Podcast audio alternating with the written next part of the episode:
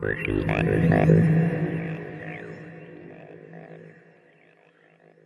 afternoon, and welcome to the CIO's Interoperability Agenda Creating an Ecosystem of Frictionless Care, a health system CIO Media Inc. production sponsored by Philips.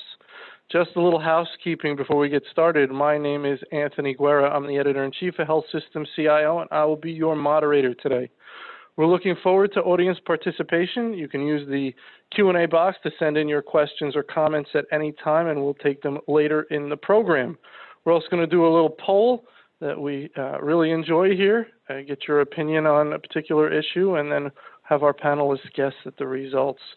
Uh, just so you can get your screen into a nice mode here, first click in the top center, get it in side-by-side -side mode, then you can adjust the divider so you get the video boxes and the slides the size you want. And it should say speaker view in the top right hand corner. And so you see how we're going to spend our time today. First, we're going to go 35 to 40 minutes with our main panel discussion featuring Dr. Stan Huff, CMIO at Intermountain Healthcare, Dave Cassel, Executive Director with Carequality, and Greg Fulton, Policy Lead Chief Medical Office with Philips. So let's jump right in to our discussion. Um, Stan, let's start with you. Can you give us an overview of Inter- Intermountain and your role? So, Intermountain is a, a not for profit charitable uh, healthcare provider organization with 22 or 23 hospitals uh, centered in Salt Lake City, but now spreading out um, about 40,000 employees, and I'm the Chief Medical Informatics Officer. Very good. Thank you. Dave? Sure. So uh, I, I, head up the Carequality Initiative uh, in Health IT Interoperability. Carequality is a, a nonprofit uh, serving the public interest. We're not not a trade association or or another uh, any other type there. Uh, and and really our specific role within Health IT Interoperability is to take the work that's been done by lots of different uh, networks and platforms and, and HIEs and vendor-based initiatives and, and sort of stitch them all together. And you can think of it as being not unlike what's done in the telecom industry by uh, cell phone networks, where you as a consumer the pick up a particular service provider, whether that's uh, an AT&T or Verizon or what have you. But then you simply make phone calls and it just works. Uh, but it works because behind the scenes, there is a framework for how those different folks all uh, connect with one another. Uh, and Carequality plays uh, a similar role in health IT interoperability, connecting your, your uh, Epic networks to CommonWell, to the eHealth Exchange, to uh, uh, regional and state HIEs and so forth. Very good, Dave. Thank you. Uh, Greg? Hi, everyone. Greg Fulton here with Philips. Um, in context for today's topic, I will describe Philips as a parallel track model approach to healthcare delivery in two ways hospital to home and connected care. So, meaning in hospital, imaging, centralized ICU, sometimes called EICU, tele-ICU, precision diagnostics, image guided therapy. Some could be outpatient at hospital setting. Then you move over to a population health management platform uh, that we also have that can integrate with EHRs in a health system. There come your analytics. There comes your care gaps. There comes your data aggregation. Move into the home devices, remote patient monitoring uh, devices like that. So that's the connected care of getting that data within and without is really the approach that, that Philips is, is, is going right now. More specific to today's topic, happy to say in front of Dave Cassel, Philips is a member of Carequality, look, working on an, imaging, um, an imaging pilot there. We are also a member of the CommonWell Health Alliance, and we've recently tested onto the eHealth Exchange. So, investing in all of those networks and, and governance attitudes there. Uh, my role, briefly, uh, I do lead policy around interoperability. I spend a lot of time with our industry relationships as well as that with ONC, uh, which has authored this uh, information blocking regulation, as well as CMS as they continue to move up some of their interoperability payment models and this latest um, interoperability and patient access rule. So I do our comment letters and, and try to engage with these agencies, things like that. And, and I'll, I'll stop there. Thank you, Greg. All right, Stan, we're going to start with you. Let me get through this question. What is the potential impact of the latest CMS and ONC interoperability regs on healthcare innovation and transformation, especially in light of the COVID 19 situation? What are some challenges you've been experiencing trying to comply with these new regulations? So, uh, we're still working on it. Uh, first, first thing is, in, in light of COVID nineteen, what what I can say is we're things are changing a little bit, but I would say for the last six months or more, the top IT activities have all been COVID related. Uh, you know, support for our remote uh, specimen collection areas, uh, reporting activities. Reporting activities, by the way, I mean, one of the, we're talking about interoperability here, and it's, it's so disappointing uh, in terms of public health reporting. So, Intermountain, uh, last time I checked, which has been maybe a month ago, so it might have changed a little bit. We had 13 different places where we needed to report, you know, COVID activities, uh, either testing results or how many hospital beds were occupied or how many respirators we had. All, and you know, we have local health department, the Utah State Health Department, um, then there's the Vice, Vice President Pence's uh, COVID tracking activities, uh, the CDC, uh, you know, and the way that the data is sent is different in all of those environments. The only ones that are trying to use anything standard are the state health department and the CDC, and the other things are uh, you know, all the way from spreadsheets to emails. Uh, we are not interoperable in any sense, and you know, I I hear everybody saying now we need to work on interoperability so that you know whether it's the next phase of COVID or it's the next phase of uh, or, or another pandemic, we're ready and we can share data. But I I fear that it's going to be like the guy with the leaky roof. And they said well why is your roof leaking? He said well you know when it's raining uh you know i don't want to get up there on the roof. And when it's not raining my my roof doesn't leak you know? Uh, i think they'll forget they'll forget that we're not interoperable uh and we really need to invest in it and we need to be uh thoughtful about it uh but i worry we're going to have a short memory. Um so anyway that's a little bit. Complying with the regulations actually uh, I'm excited about the regulations in in the fact that it, you know, it makes requirements that the that the systems need to be more open, and we need to allow patients and providers uh, true access to the information they need to take good care of patients. Uh, we're we're working right now that it's it's fairly clear, and and we're we've done a lot of preparation for uh, the sort the regulations that apply to the to our uh, our insurance group, uh, Select Health. We're working still on you know what it means for clinical care and how uh, how we access and how how we could how we could allow a, a patient to use an application that they want to go ahead and attach to FHIR services. Uh, you know, the technical part of attaching is one thing, but then sort of the policy and the process work, you know, how does, how do we, you, you know, how do we know somebody wants to connect and how do we give them permission to connect? Uh, how do we track it and make sure that it's not going to uh, cause performance problems with the, with the organization, et cetera. And, and we're working through that. Just, it, it's surprising to me that, you know, there's, that you look at the, the publication and then there's not like a bullet list that says you need to do this, you need to do this, and this is the date when you need to have it done.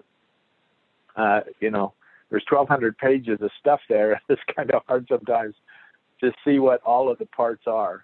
Uh, so that's maybe one of the challenges. Is just making sure we know exactly what it is we need to do.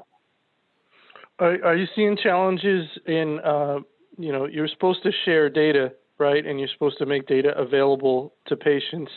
Um, I think you touched on this the idea that you have to make sure you know where it's going, um, and you have to make sure you're authorized to release it to any third parties that the patient may want it to go to. You may make a mistake there. That's a huge problem, right? You've exposed their data, you've sent it to the wrong place. So you're trying to, you're trying to do the right thing, but you better get it right.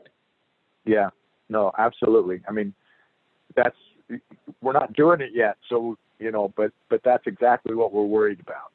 Uh, yeah. Okay, Greg, your thoughts?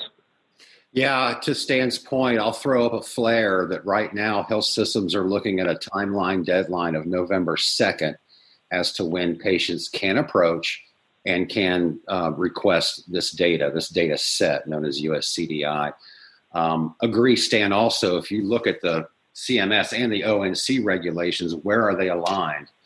Patient access, CMS around payer data, claims, ONC, clinical, same FHIR standards, same.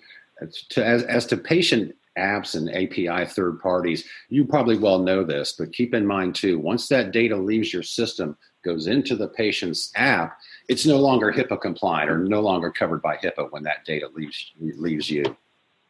It is worth some outreach to the patients um, there is some authentication you can help them with, or some outreach to patients by saying, well, does your app have a privacy protocol? Do they attest to it? So I think there are some things you can do to, to reach out to patients to kind of get them to where you're both comfortable with, with where that data is going in, in, in terms of third party apps and things like that. We'll also agree with Stan. I truly believe, as, as I think you're implying, that if these regulations and rules go well, that's great.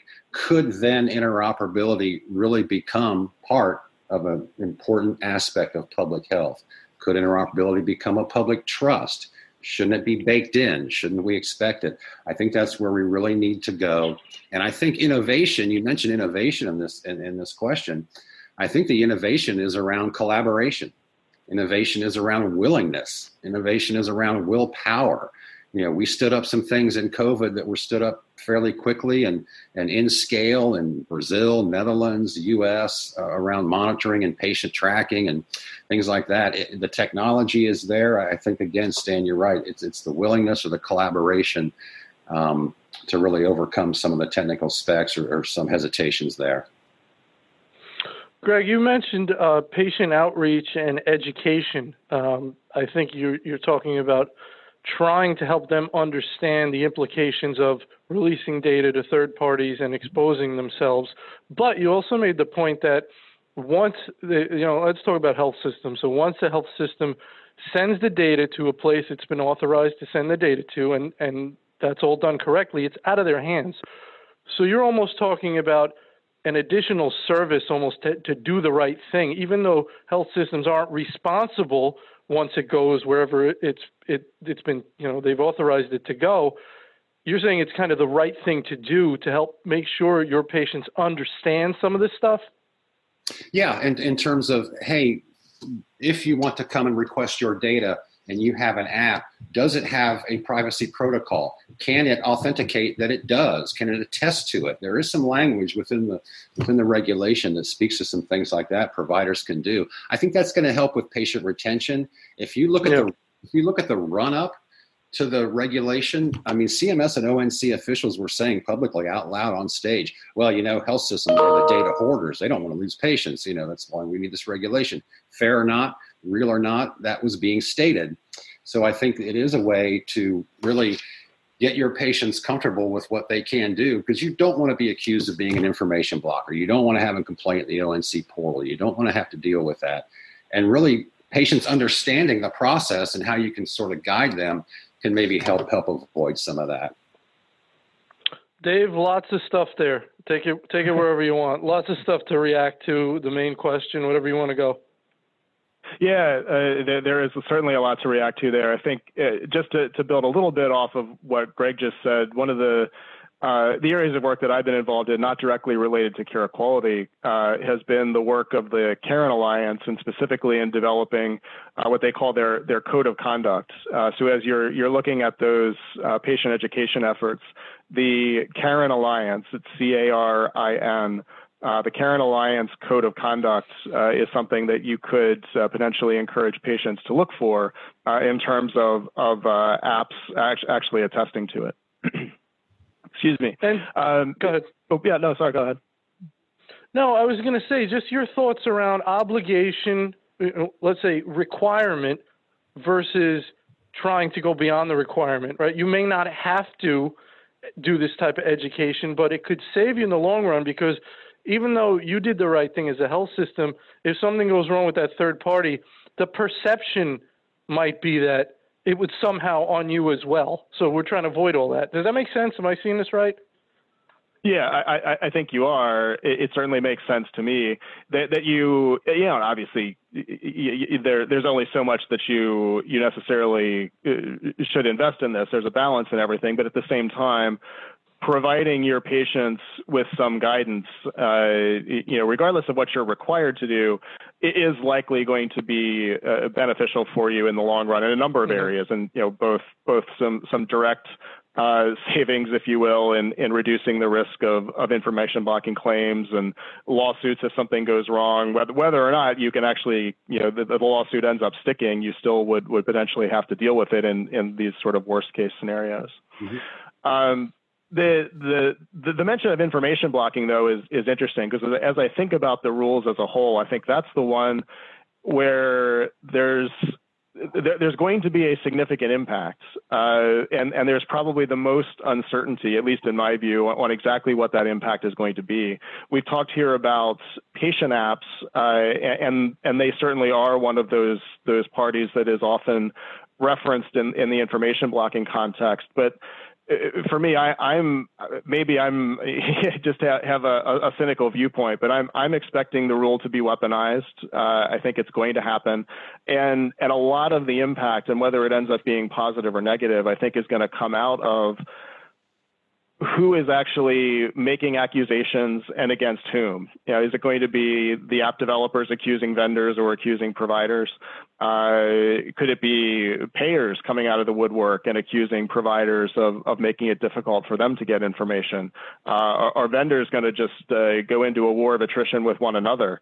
Uh, exactly how that all plays out uh, will will really have an impact, obviously, and and as we look at at in general, uh, what I see is a, a, sort of gradual restructuring of, of the, the healthcare industry to uh, to work in a new IT context. Who wins, if you will, in in uh, some of that warfare uh, is, is going to have an impact on on what that emerging new new system looks like. Yeah, uh, yeah. Stopping short of telling or recommending an app to a patient maybe a health system compiles what apps are we seeing? What are working best? Let's sort of say that so the patient doesn't get lost in, in, in this process. And mm-hmm. yeah agree. All right. Very good. Let's go to our next uh, question. Greg we're going to start with you. What are some of the opportunities these new regulations present that you are most excited about? For example will they enable us to better utilize technologies such as ai and predictive analytics to improve the patient care journey or clinical information flows? Yeah, I hope, I expect that everything will go well with FHIR and API on, on an actual technical basis or, or, or a data flow. Uh, I don't think there's anything wrong with that. Uh, I think that can lend itself to more patient generated health data, more social determinants of health data getting in and out of the system. So that, that could be good. I, I would love to see some value based care models uh, come out of this, if that is so.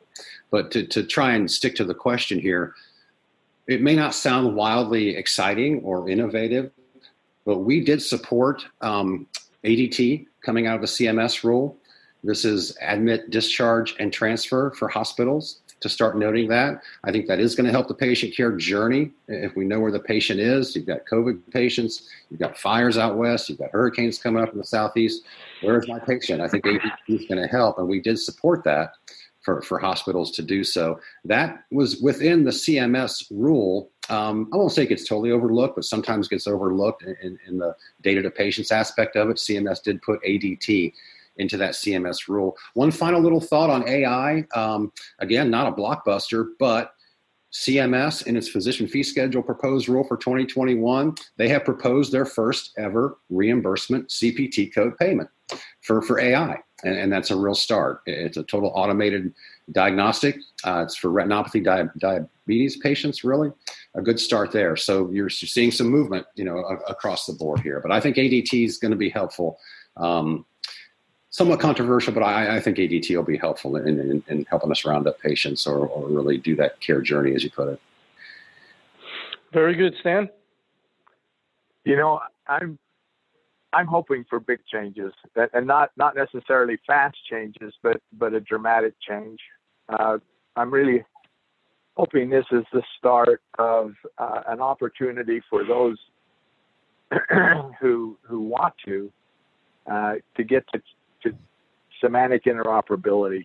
Uh, and and probably my, my definition for that is that we can develop a third party marketplace where applications can be created and they can be distributed and used any place where the standards are um, in place, uh, where people are compliant to the standards.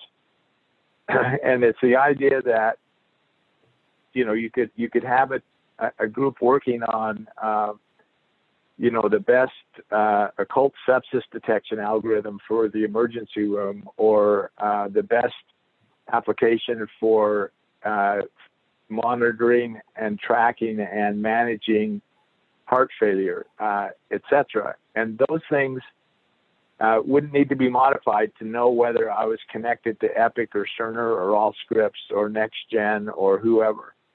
Uh, so that it's a true open market, uh, and we would see innovation and creation of things that we don't even think of now in the same way that we see that with with you know the internet today. Uh, you know, just things popping up that would be as innovative as Uber was when it first came out, uh, and and other kinds of things. And it, it moves those things to the cloud. You can imagine now that those applications, uh, you could you could have one copy, and anybody in the world could could access that and use it in an integrated way in the patient workflow, and it could be. Uh, you, you hope it would be part of a, uh, a cycle of of a learning health system, if you will, so that people are watching the outcomes from those algorithms and constantly improving them.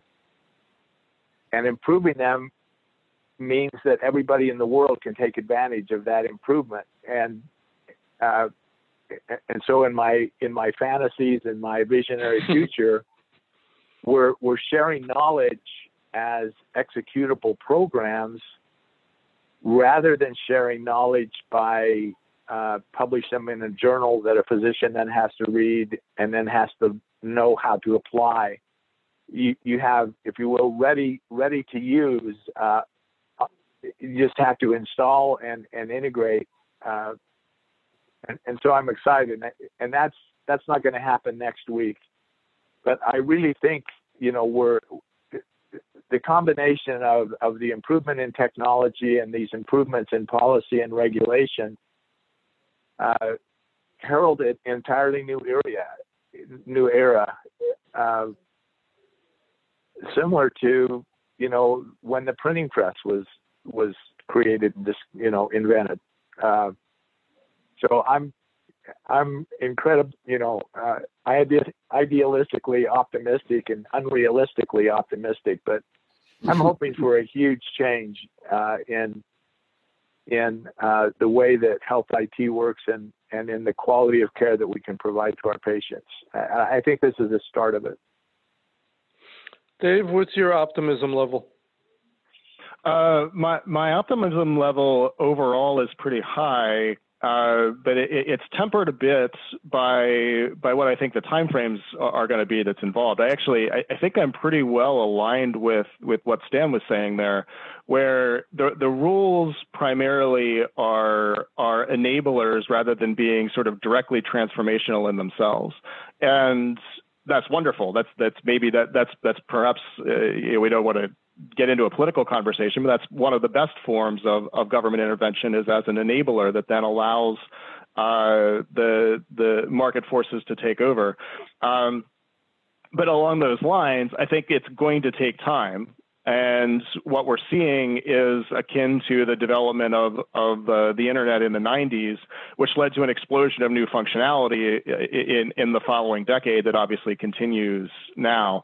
Uh, I think that's reasonable to expect that we're, what we'll see is a steady evolution over the next 10, even 20 years, where we won't necessarily say, wow, do you remember that crazy period between 2021 and 2023 when everything changed? I think more will will look back in 20 years and all of a sudden look around and realize we, we have no idea even where we are from the standpoint of 2020 because things are so fundamentally different. Mm-hmm. I, I, would add, if I could, in context to what Dave is saying, the Cures Act was passed in 2016. It took us until 2020 to get a uh, an authored uh, regulation on information blocking.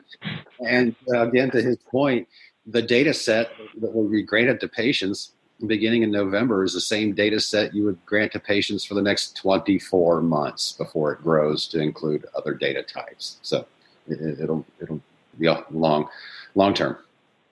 Maybe as, as Stan says, but the innovation is going to come in during that time around the app market. That would be great. All right, very good. Next question, Stan. We're going to start with you. Um, what are the infrastructure needs related to interoperability that you are considering to support patients outside the hospital or clinic setting and to capture data from all relevant healthcare related encounters? Uh, I'm not an expert in this part. Uh, there are a couple of things that I would say, and, and some of it's directly relevant to Philips and things that uh, we're, we're doing with Philips. Uh, a lot of this has to do with, you know, remote patient monitoring uh, and uh, collecting, you know, getting data from devices. I mean, we're seeing we're seeing that. I I have uh, I have sleep apnea, you know, so I, my my data has been going to the cloud from my from my CPAP machine now for several years, and you know I can go in and I can see how many apnea spells I'm having, and you know uh, how sleep deprived I am. Not not based on the sleep apnea, but I just don't go to bed soon enough. mm-hmm. I mean, I think it's it, it, it's it's fascinating, and and that's going to evolve and is already evolving, and, and and, and Greg already mentioned it, you know, uh, more of the hospital at home sort of activity so that it becomes smarter and smarter over time. Uh, so that it's not just a collection of data, but you have smart apps that are looking at the data, uh, w- watching for when the right opportunity to, to intervene or guide the patient, um, interact and train the patient, uh, all of those things. And uh, you know, we're we're looking towards that. And it, I mean, COVID has been a, a real motivator for change in this regard. I there, you know, I I'm getting old enough that I I I, I consume more healthcare than I provide. and and you know, it, it, so I've been you know I've been through you know several uh, either phone or video uh, visits uh, reg- rather than going into the clinic uh, and doing things. And I have to say, it's it's it's great because you know unless unless I need somebody to physically examine me, most everything else that happens at a visit you can do by video or by uh, you know uh, just talking uh, about you know, what my symptoms are, whether I need a medication change, all of that sort of stuff. And I don't wait in the waiting room.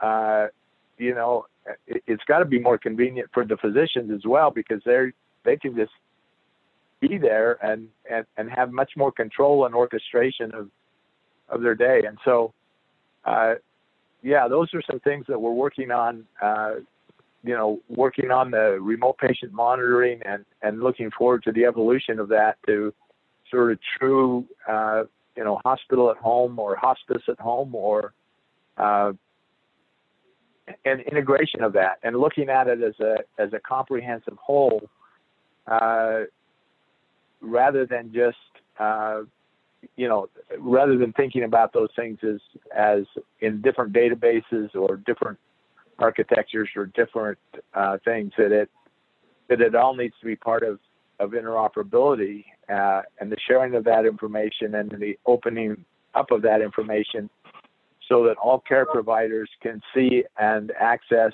and use and the patients can see and access and use all of the data that's most relevant to their care. Yeah, very good. Greg? Well, I would envision a similar scenario that a patient is having a live AV telehealth visit. The provider can see longitudinal record. Could they also see real time RPM data to act upon? Could there be an element of analytics plugged into that so that you have a complete remote visit equal to that of an office visit, not only in reimbursement, but, but in, in levels of data being seen and cared for? I, I would totally agree with that. Um, as a policy walk, I would say there is some movement there also to get reimbursement around RPM to be bumped up in federally qualified health centers, rural health centers, um, CMS home health agencies, because you know home can mean a lot of different things to a lot of different people. You know, I'm at home, I just got discharged, but I need I need some monitoring. Oops, I'm in a CMS HHA. I'm in a home health agency, and I, and I need another level of care. So can can we equate you know the, the technology feed, so to speak, or, or what a remote visit could, can really be, and, and is it a dashboard approach, things like that. But but yeah, right right there with you uh, on where that needs to go, and and if these regulations and rules are, are in turn empowering patients to get that data and, and have that data on them, maybe so much the better as we as we as we go through with, with as Stan says that sort of app bi-directional app language or, or, or communication. Dave?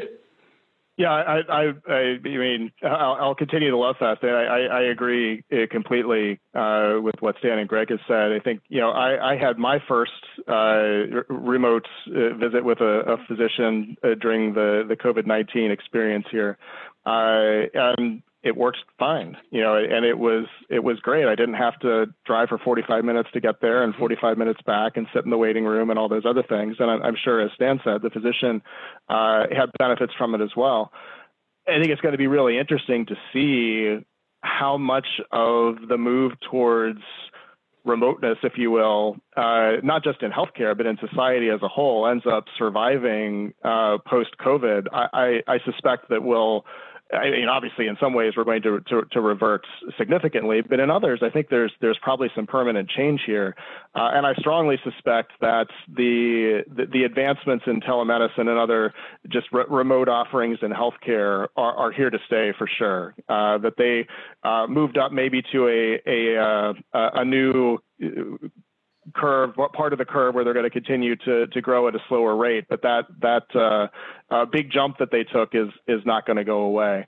Uh, and there's you know there, there's a lot of different options there that that health systems may have.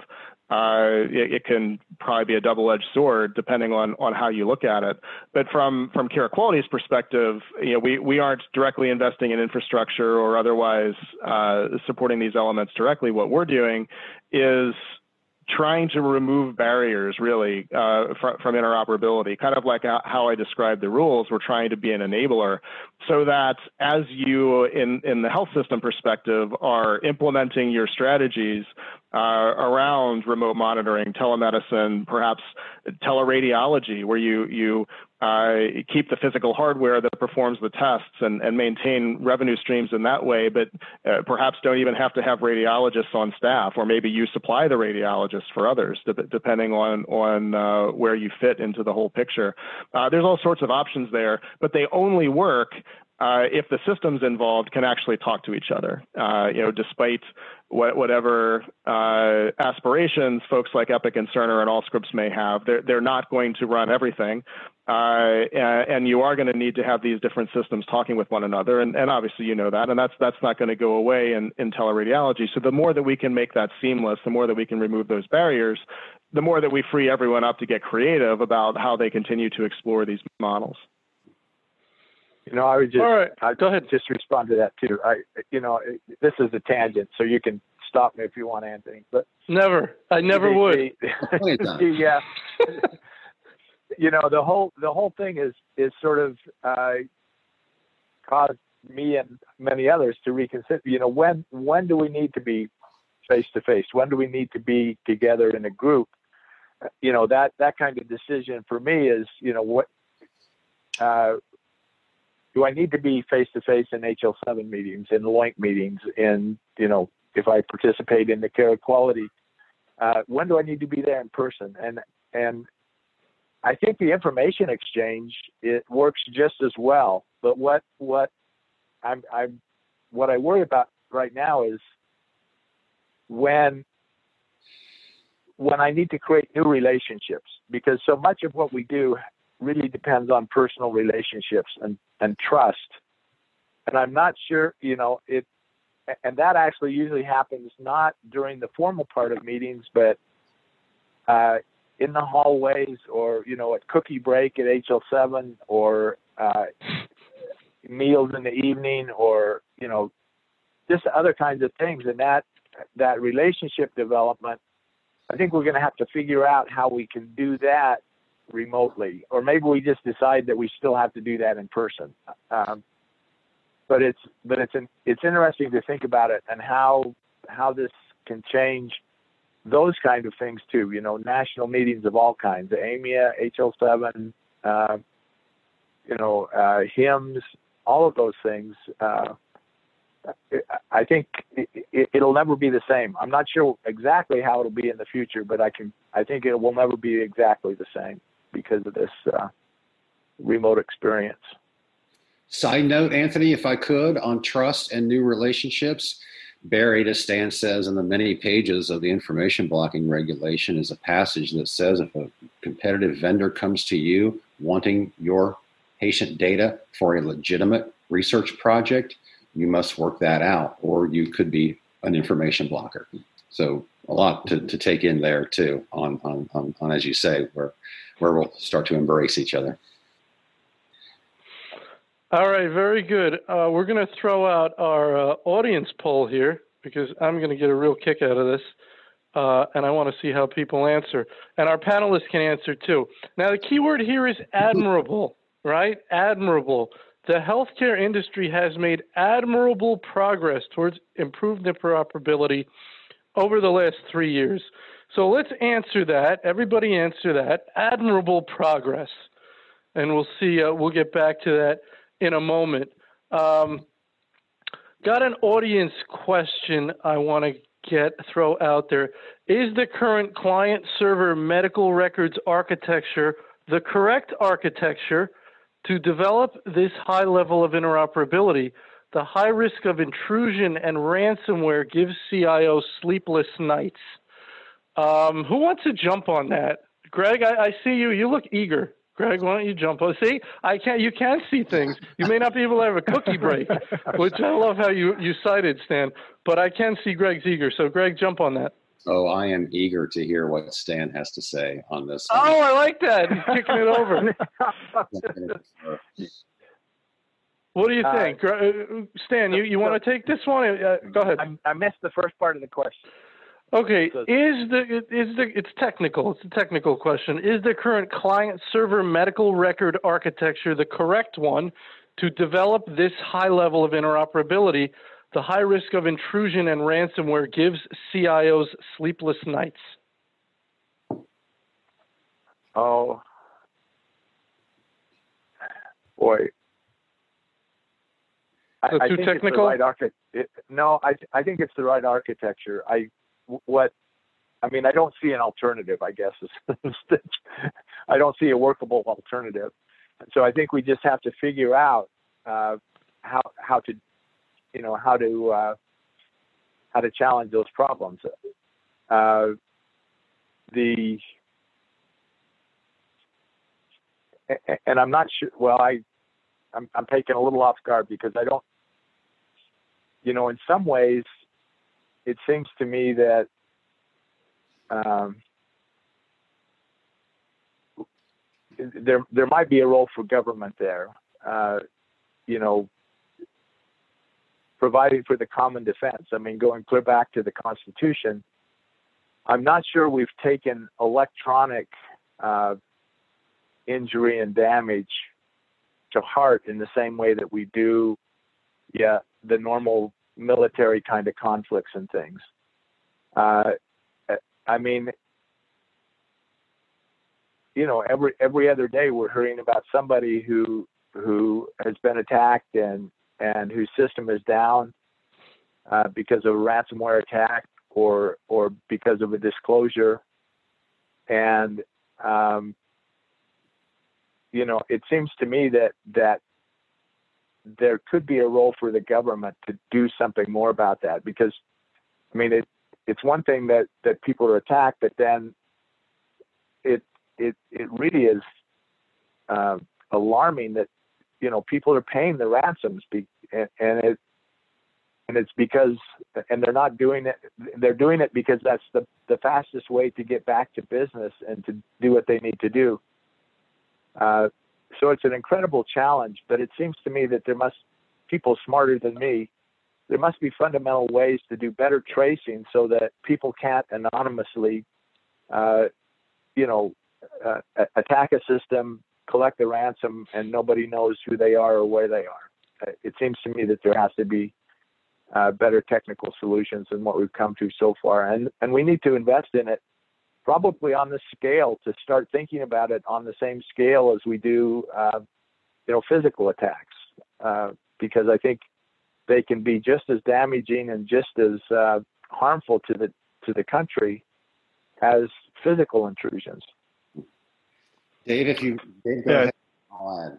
Yeah, I was just going to say, I, I, I mean, I, I, agree with, with, with the direction that, that that Stan's suggesting there. I think expecting that there will not somehow, whether they're you know hosted by by a health system directly or they're hosted somewhere else, uh, for the foreseeable future, there are going to be big pots of data that are going to be very tempting uh, for uh, for those who you know wish to to take advantage of them criminally. Uh, you know, it just is what it is.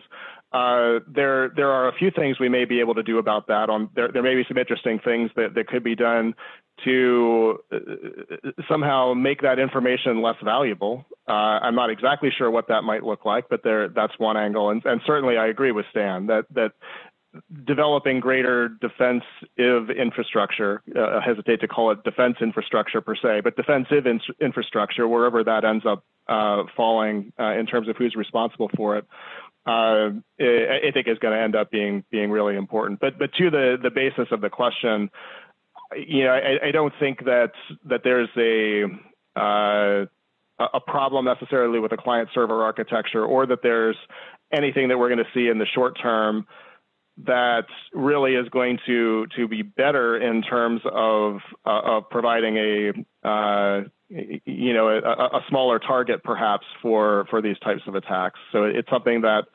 is just part of reality, uh, unfortunately, and, and, it probably doesn't make anybody sleep any better at night. Uh, but but but focusing on on you know how we can defend ourselves and and how we can uh, mitigate the risk as much as possible uh, is, is certainly a way to go. Yeah, and I, I, certainly wanted your two takes on client server architecture um, uh, more than mine, and to to really get back to the, the questioner and, and what they're looking for. I would only add that Congress has had a very hard time with its privacy and security bills um, of, of getting together and getting legislation moved. Would also just note that the information blocking regulation, we talk a lot about it that it also carries with it a whole um, new host of certification updates uh, that vendors need to look at also some privacy and security aspects there too not saying a, a real answer or, or, a real solution but agree stan that, that via ONC certification, via Congress. It has to come out of there, I, I think, more than industry innovation, so to speak. All right. So before we get back to our uh, reveal our audience poll, I want to get our panelists to guess at the results. So, um, Dave, let's start with you. What percentage agree with this statement? I'm gonna say 55% agree. 55. Greg. 35. 35. Stan. Oh, I'll split the difference. I'll say 45. 45. Well, splitting the difference makes a lot of sense because the answer is 46%. Well done, Stan. Well done. As always. Very excellent. Excellent. Excellent job. All right. now we're going to do our Ask a Co-Panelist. Greg, I'm going to give you an opportunity to ask one or both of your co-panelists a question. Um, I guess, um, Dr. Huff, we, we haven't talked about it yet in this um, setting, but if you wouldn't mind giving us an overview of Logica Health, and, and the real question is, how can we help that effort, get it out in the world, or, or help you get Logica Health uh, in, in, front of ONC? Well, what have you? Yeah, no. Uh, so uh, for those who don't know, Logica Health is a, is a not-for-profit uh, charitable organization that was formed back in uh, 2013, 2014. Uh, Intermountain Healthcare uh, worked with the VA and with Louisiana State uh, University Health, and and the purpose is to to sort of get to the vision that that I described a little earlier, uh, uh, uh, an open ecosystem, standards-based, interoperable ecosystem uh, where we can share applications and services um, in, in, a in a truly open market. Uh, and the the short answer is you can join Logica, and we would love that. Logica, you know, is, is focused on on several different areas. One is is how do we set the platform up so that we have that the actual infrastructure uh, to to do the sharing. Another part is specializing beyond uh, uh, the U.S. CDI. The U.S. CDI is is incredibly valuable and and useful. It doesn't take you to the level of semantic interoperability. And and so logic is spending a lot of time saying, uh, you know, this is sort of exactly how you represent data in in FHIR with the appropriate LOINC codes and units of measure and and other things. And uh, and so we're doing a lot there. I Logica is trying to think how we can do things more at scale. Uh, you know, sort of true interoperability is one one analogy, you know, is is being the first person with a phone. Uh, you, you've got nobody to call.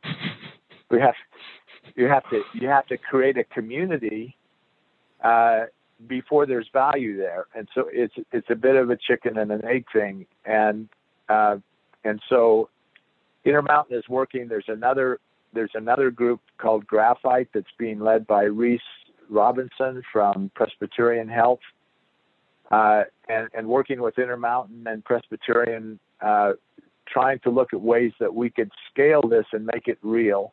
Uh, and and so I'm excited about that opportunity. I think I think in terms of what we want to do, uh, our vision hasn't changed.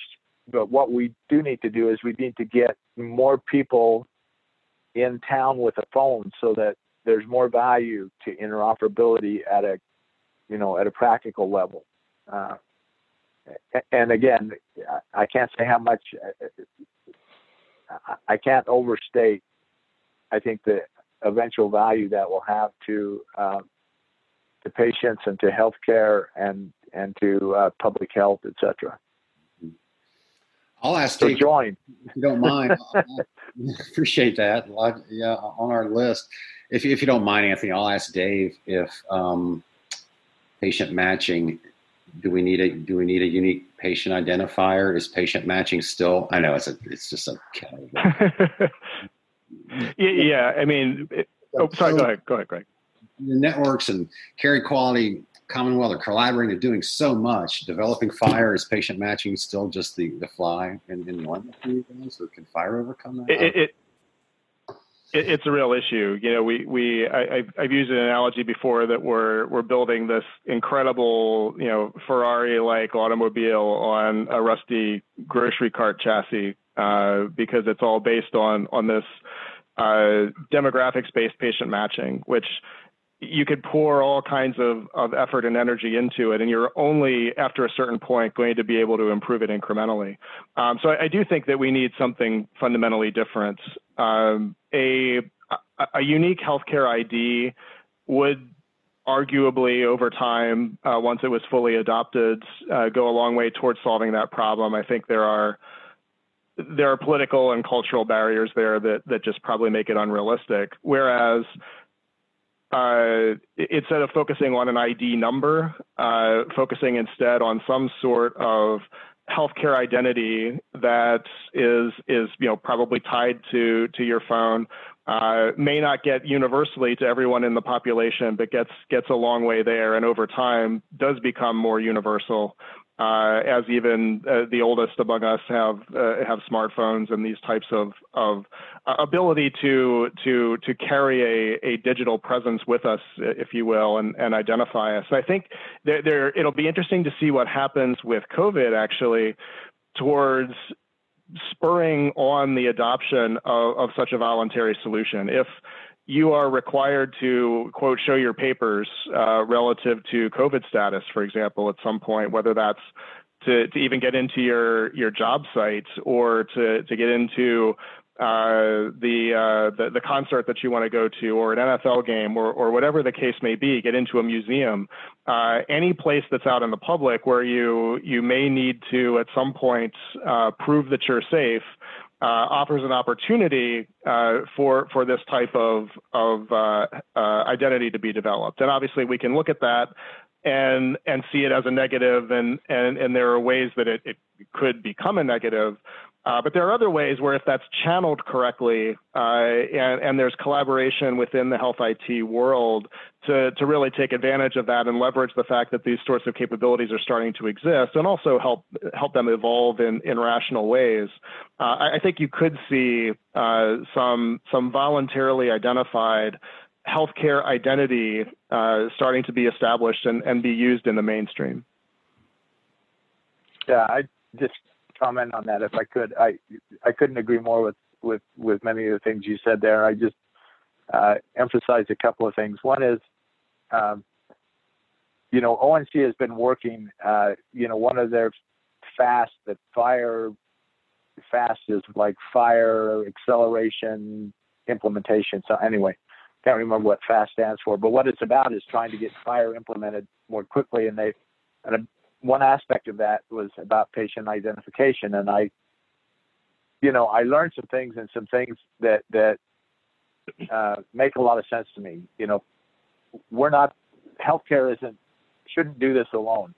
Uh, it, and, and and to a great extent, you know, the the Visa card, Mastercard, you know, Discover card, they're in the business of identifying people and for for purposes of financial transactions, and there are probably things that we can learn there. That probably the biggest thing I would I would say is is is what you mentioned, Dave, which is that the the last mile kind of problem is not technical. Uh, it is societal and policy and uh, bias and uh, other things. You know, the people that we have the most trouble identifying aren't the people who have health insurance, aren't the people who have Medicare and Medicaid. Uh, we we identify those at almost near 100% accuracy. We don't identify children, you know, newborns and and early age that you know where they're you know, their record at Intermountain starts out as, you know, uh, baby boy Mary Robinson, you know, or something like that. Uh, and, and then the name transitions to a real name. Uh, and then the people who are undocumented uh, aliens, uh, people who have some kind of problem with the law. So there, you know, the people that that cause us to continue to have, you know, between a five and fifteen percent error rate on in identifying people, are people who who who are either children or people who don't really want to be identified because they're in fear of the social or criminal or deportation implications of, of being identified. And somehow we have to think about that, you know, those political and social issues related to identity as much as we think about the technical uh, reliability of identity. Greg, uh, I'm going to give you a, a, opportunity for a final thought. Uh, you can address anything you want. I'm thinking of the the Cures Act and the deadlines, but uh, you're a policy wonk, right? So any anything you want to tell people that they they may something in the fine print they may have missed? Uh, yeah, I will go back to the information blocking regulation because again, you're looking at a November 2nd timeline to begin offering this USCDI. Identify the USCDI, identify these data elements, and run the exercise. Let's compile them. Let's put them together. Is it all in our EHR? Do we have to query out to an HIE? How do we even get it and pull it together? And then look toward, you know, if we're going to stand up our own FHIR server, I think that's a pretty big heft, you know, that health systems don't have to use their vendor's FHIR app. They can set up their own FHIR server. But go through the exercise of putting together the USCDI and, and, and just compile it and go through that exercise ahead of time. See if you have to query out. Do you have to query Dave Cassel to, to, to find a piece of where this data lies? all right, very good. Um, that's about all we had time to for today. we we do have a post-event survey um, that should open when you close your your Zoom window. Um, the chat is it's also the URL has also just been sent out in the chat box. So it's a quick four question survey. If you take a minute and answer that, we'd appreciate it. Regarding continuing education, you could use the final slide in this deck for your certificate. You'll get an email when the, the archive of this event is ready for viewing. If you want to sponsor an event with us, you can reach out to Nancy from our team and you could go to our website to register for upcoming webinars. With that, as a tremendous conversation today, I want to very much thank uh, Dr. Stan Huff, who mentioned both the Constitution and cookie breaks, and that hasn't happened in a long time. I want to thank Dave Cassel and Greg Fulton, and I want to thank Philips very much for sponsoring this event and you, our attendees. And with that, everybody have a wonderful day. Thank you. Thanks, Anthony.